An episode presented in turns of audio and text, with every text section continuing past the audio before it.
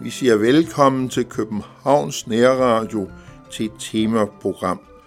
Og det emne, vi skal beskæftige os med, det er Montgomery. og mandens fulde navn er Bernard Law Montgomery. Og vi er efterhånden nået til det 10. program i serien. Jeg hedder Jesper Sten Andersen. Ved vores operationer havde vi fået fjenden ud af bujeretspositionen, og vi var kommet gennem den og ud i det åbne land. Hvad der skete nu og var næsten utroligt for soldaterne. Og 8. armé lige var uvidende om, at tyskernes 21. panserdivision var langt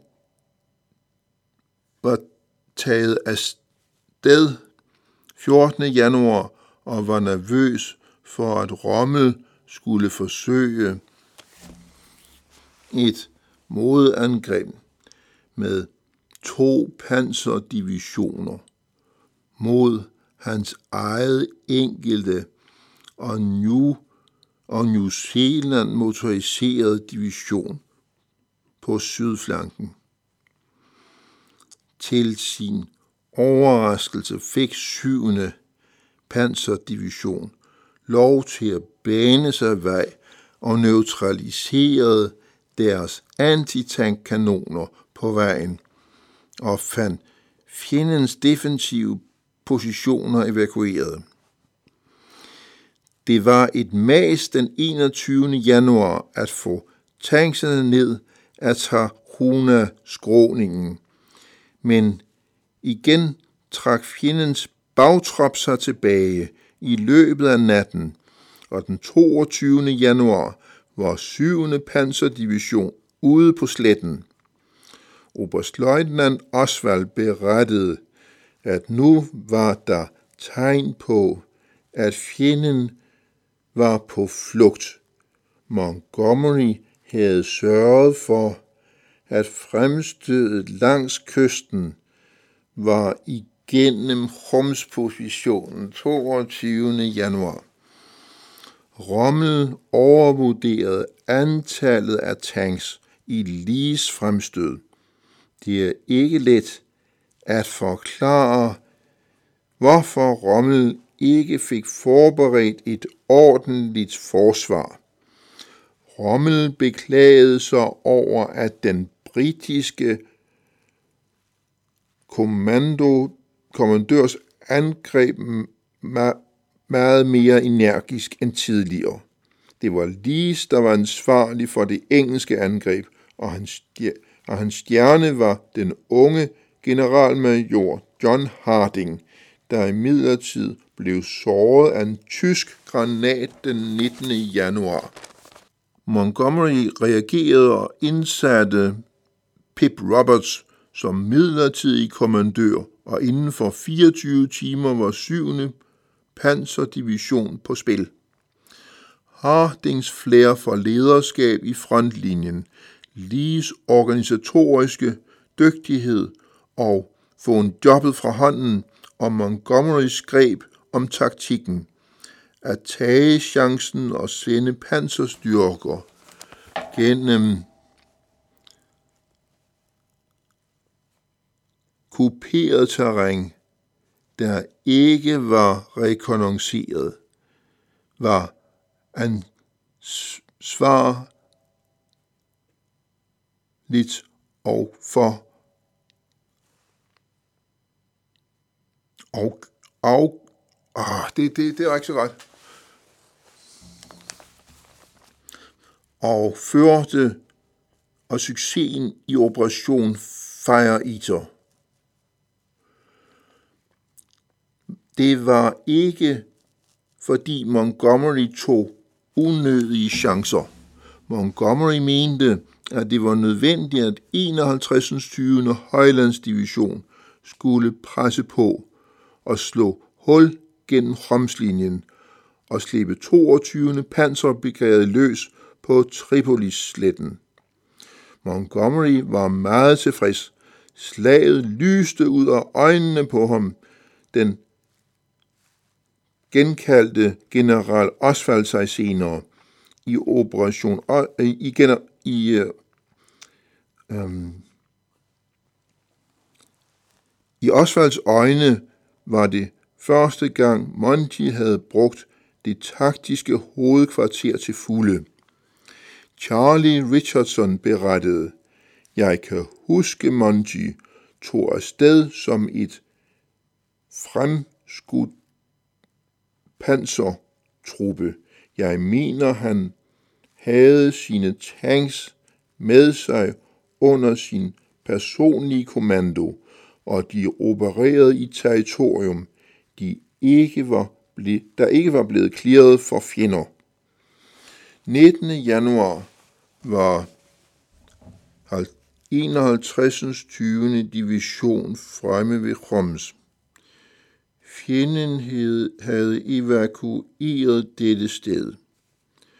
Gomery var utilfreds med 51. 20. division, der synes at blive trætte og udviste manglende initiativ, og han sendte en ordre til kommandøren, hvilket havde en øjeblikkelig effekt, og divisionen kom videre.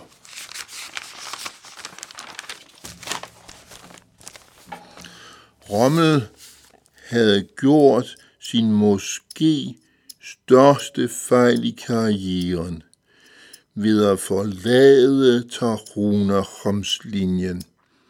Han havde fejlbedømt Montgomerys dispositioner i Alam Khalfa, havde anvendt forkert taktiske principper i Alamein og havde ikke imødegået Montgomerys styrker på et tilbagetog på over 1500 kilometer, og nu havde han forladt den bedste forsvarslinje mellem Alamein og Tunis. Rommel havde fuldstændig overvurderet lige styrke. New Zealanderne besad kun 14 tanks, og den fjerde lette panserbrigade overhovedet ingen tanks. Selv 7. panserdivision kunne kun mønstre 30 tunge tanks den 20. januar. 8. armé var overrasket over, at aksemagterne overgav territorium, der så let kunne have været forsvaret. 21. januar blev der rapporteret om fjendens tilbagetrækning fra Tripoli, og gigantiske ødelæggelser i byen kunne høres. Det var et stolt øjeblik for ørkenrotterne at kunne indtage Tripoli efter to års ørkenkrig. 23. januar 1943, tre måneder efter slaget i Alamein, kørte ørkenrotterne ind i Tripoli. De 100.000 indbyggere kunne bevidne en triumf, som de troede var slået. For otte måneder siden, det var den, største, den første større by, indtaget af de allierede, siden krigen begyndte. En koncentrationslejr, der indeholdt 2500 jøder, blev befriet. Jeg tror, vi tager et stykke musik, og vi er nået til det ender som bærer.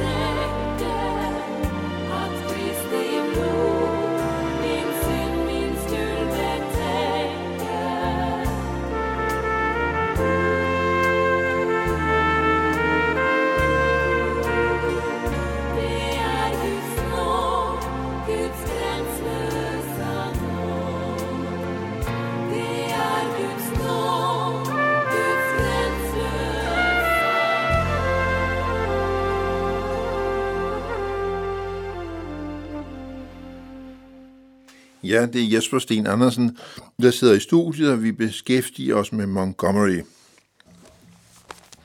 Telegraph bemærkede, Tripoli er slutstenen på 8. mest triumfværlermagen. Det viser den afgørende karakter af dette slag. Rommels tyske, tysk-italienske her er nu trængt 2.000 km tilbage. Tre dage efter at Montgomery havde modtaget Tripolis overgivelse, blev Rommel fjernet som kommandør for det tyske Afrikakorps. Han havde hverken forsvaret Mörser eller Trachuma Romslinjen. Montgomery var overbevist om, at det var manden, der betød noget snarere end at udstyret garanterer succes. Montgomery mente, at der var brug for kommandører med karakter, energi og drive, og de må kende deres sag. Det var den åbenbare sårbarhed. Angreb for angreb fra RAF, der fik Rommel til at opgribe Tripoli havn, og dermed Tripoli, selvom Mussolini havde beordret det modsatte. Montgomery havde fået Rommel til at flygte 2.000 kilometer med en blanding af behendighed og bluff. Med et minimum af tropper havde han fået Rommel til at opgive gode bastioner. Monty havde næsten på en nas givet Ottner rigt håb og et nyt professionelt formål. Montgomery kunne dog godt blive bekymret, når han tænkte på den store her i England, ledet af generaler, der ikke kendte til praktisk moderne krigsførsel. Mange af dem havde ikke affyret et eneste skud i denne krig. Churchill kom og besøgte 8. armé i Tripoli, og den 3. og 4. februar 1943 mødte Churchill i lufthavnen nær Tripoli og kørte til hovedkvarteret og blev installeret i Montgomerys personlige campingvogn. Montgomery ønskede, at hæren skulle bevare sin hårdførhed. Derfor blev den ikke installeret i Tripolis paladser. Montgomery gav Churchill en lang forklaring om situationen, skrev Brug i sin dagbog den aften. Hele hovedkvarteret blev fremvist for Churchill, der talte via en højtaler til de tilstedeværende. Churchill sagde til staben, at enhver mils fremskridt var en mil nærmere mod hjemmet. Churchill citerede fra antikke og moderne hymner, og talen gik rent ind. Den næste dag kørte Churchill i triumf ind i Tripoli til sin første Victory Parade under 2. verdenskrig. Turen inkluderede en inspektion af ørkenluftvåbnet ved lufthavnen, og til sidst en tur til Tripoli havn, hvor der lige var ankommet et skib på 300 tons, til trods for store tyske ødelæggelser af havnearealerne.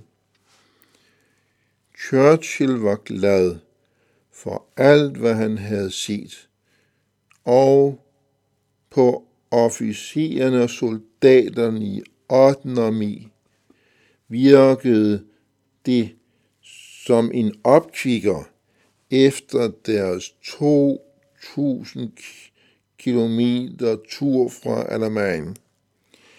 Rommel skrev i sin erindring om Montgomerys mani at bringe passende reserver frem og risikere så lidt som muligt. Britiske officerer følte også, at 8. armés dør drev på med ombygning af administration, ressourcer og forsigtighed til manisk overdrivelse.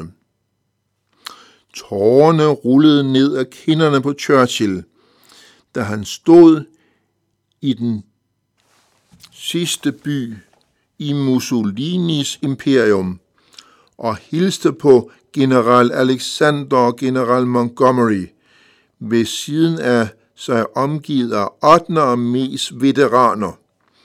Det var et øjeblik, der kunne opveje megen ængstelse, lidelse og tilbagegang under Mellemøst-kampagnen.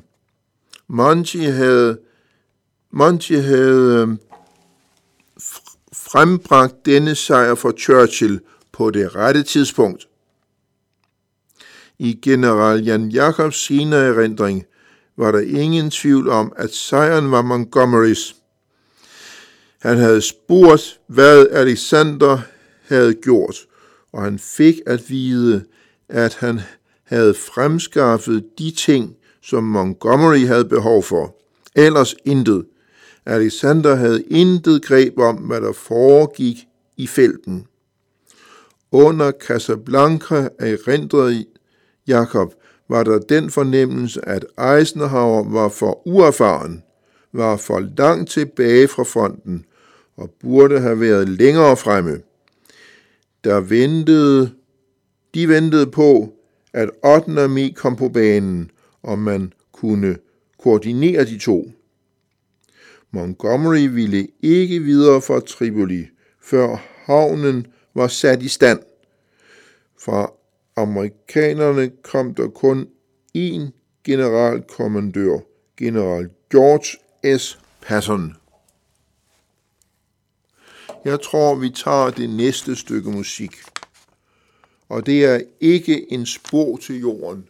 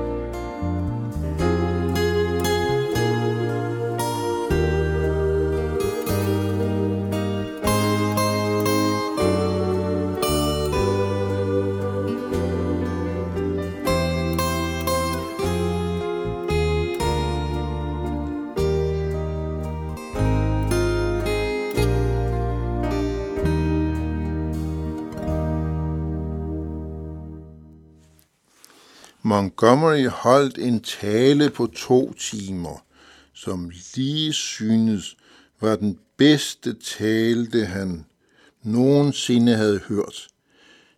General Patton skrev i sin dagbog om Montgomery. Oppe på duberne, vidunderligt indbilsk og den bedste soldat, eller sådan synes det, jeg har mødt i denne krig. Montgomery var overvist om, at de skulle sætte ord på Middelhavskampagnen, og ordet skulle spredes. Og hvis fremtidige skuffelser skulle undgås. Montgomery var også overbevist om, at en kommandør ikke bare skulle være en kransekagefigur, men en initiativtager, der var et skridt foran de andre. Den konference, som Montgomery holdt i Tripoli, varede en uge og blev set på med mistænksomhed fra mange sider. Men den blev en doktrin i både civilt og militært liv mange år frem. Montgomery var godt tilfreds. Der kom engelske officerer fra England, Tunesien, Syrien og Irak og alle inviterede kom, og sporene blev lagt for fremtiden. Rommet blev givet i midlertidig kommando i Tunesien med henblik på at sætte et angreb ind på Eisenhower, øh, mens Montgomery ventede på, at havnen i Tripoli blev gjort klar. Det tyske angreb begyndte 14. februar 1943. Rommels angreb ved Kasserinen bragte panik og forvirring i det allierede hovedkvarter i Algier. På det tidspunkt havde Alexander sluppet kommandoen i felten to dage tidligere. Montgomery mente, at Eisenhower skulle have nogle første klasses praktikere, som ved præcis, hvad der er behov for, og hvordan man får fat i det. Eisenhowers blev snart nødt til at skille sig af med Ferryman fra hans post efter kasserinen katastrofen, for som Eisenhowers hovedansvarlige for, et for, et, for efterretningsvæsenet havde for fejlfortolket både retning og styrken af angrebet. Den amerikanske fiasko kom som et ubehageligt chok for dem, der hævdede, at Montgomery var overforsigtig i sin forfølgelse af Rommel. På en nat brød Rommel den allierede forsvarslinje i Tunesien og viste, at selv det bedste udstyr i verden ikke vil vinde nogen sejr. Amerikanske soldater løb væk fra fjenden og efterlod våben og stolthed. Senere over 4.000 overgav sig. Allierede kommunikation brød fuldstændig sammen. Helvede brød løs, og der var dage og nætter med panik, før et skin af disciplin og orden kunne genoprettes. Jeg tror, vi tager det næste stykke musik, og det vi, det vi skal lytte til er tæt ved Sider min går Jesus.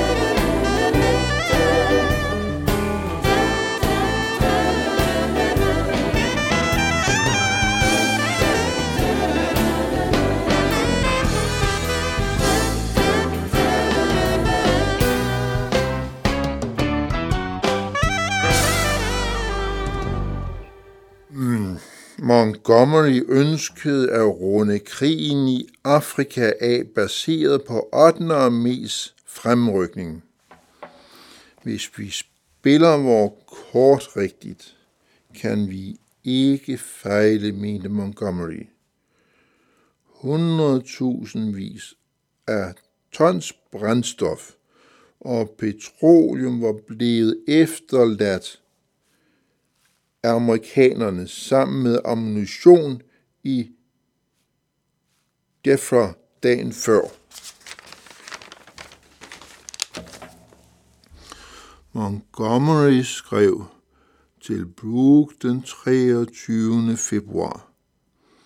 Synes at være et rigtig godt party, der har gang i i Tunesien. Amerikanerne synes ikke at være klar over, hvordan man udkæmper slaget. Aksemagterne har en god del af deres tanks og udstyr. Jeg får at vide, at de ikke har nogen antitankkanon i infanteriet. Jeg modtog et råb om hjælp i går. Mit problem det er, at halvdelen af min hær er tilbage i Benghazi. Min tankstyrke er nede for øjeblikket og vil først være oppe igen 15. marts. Hvis bare amerikanerne var kommet tidligere og havde spurgt om, hvor tyskerne skulle bekæmpes, mente Montgomery. Hele sagen er forfærdelig, fortalte han Brooke. Spillets regler er ganske enkle, mente Montgomery. Divisionerne skal kæmpe som divisioner. De må ikke deles op i grupper. Man skal have solide baser som udgangspunkter. Her og luftvåben skal knyttes nøje sammen. Soldaterne skal op til os, skal oplæres. Jo mere I kæmper, jo mere nødvendigt er det at træne. Det er ikke godt at det er ikke godt bare at forlade sig på panser. Hæren skal være velafbalanceret. Mindst 50% skal være infanteridivisioner. Så kan man modstå angreb nat efter nat og gå til modangreb på fjendens styrker. Men man må forstå at håndtere en masse artilleri.